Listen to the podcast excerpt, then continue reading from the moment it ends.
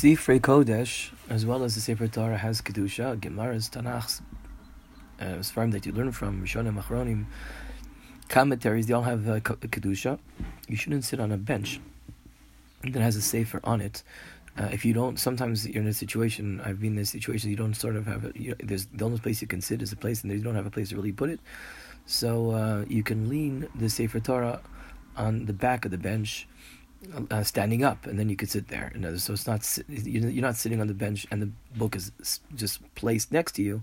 It's propped up, standing kilo with its uh, on the back of the bench. That's okay. Uh, you're not supposed to obviously put Sifrei Kodesh on the floor.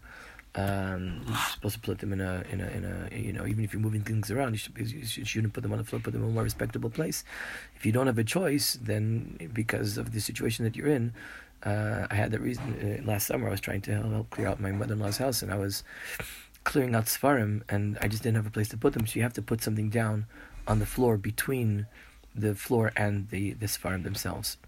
You don't put a sefer Torah uh, sefer Torah. You shouldn't put a sefer upside down. Don't put a sefer upside down. You should put a sefer. Oh, the sefer should always be placed uh, um, um, on the on the correct side, right side up. If a sefer falls, you pick it up and you you kiss it.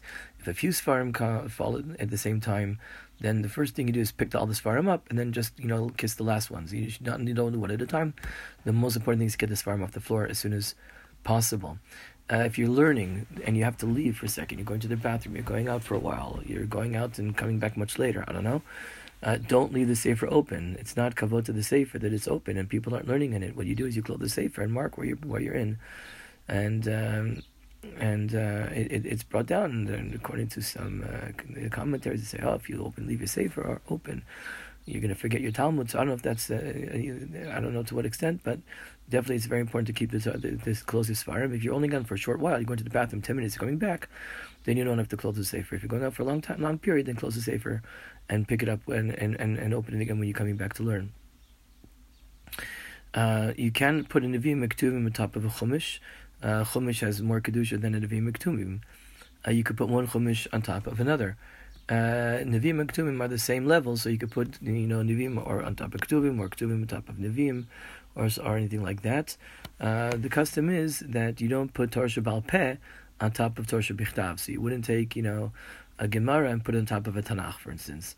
Uh, within the world of Torah Shabal it doesn't make a difference. You, know, you can put a you could put a, a commentaries on uh, on on the Rishonim and Achronim on a Gemara.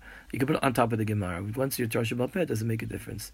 Certainly, you shouldn't put a secular book on top of Sefer Kodesh. You shouldn't put anything on top of Sefer Kodesh. You shouldn't put your glasses. You shouldn't put your phone. You should put your food. The Sefer the Sefer Kodesh is on the table, don't put anything on top of it. Um, are you allowed to prop up on the sefer that you're learning with on, on another sefer? You know, you got a few farm at the table and you want to prop it up so you can see better. So some people say that you're allowed to do it. Some people say that you shouldn't do it. Obviously, you want to be machmi, you're welcome to do so. If you want to be makel, you're welcome to do so.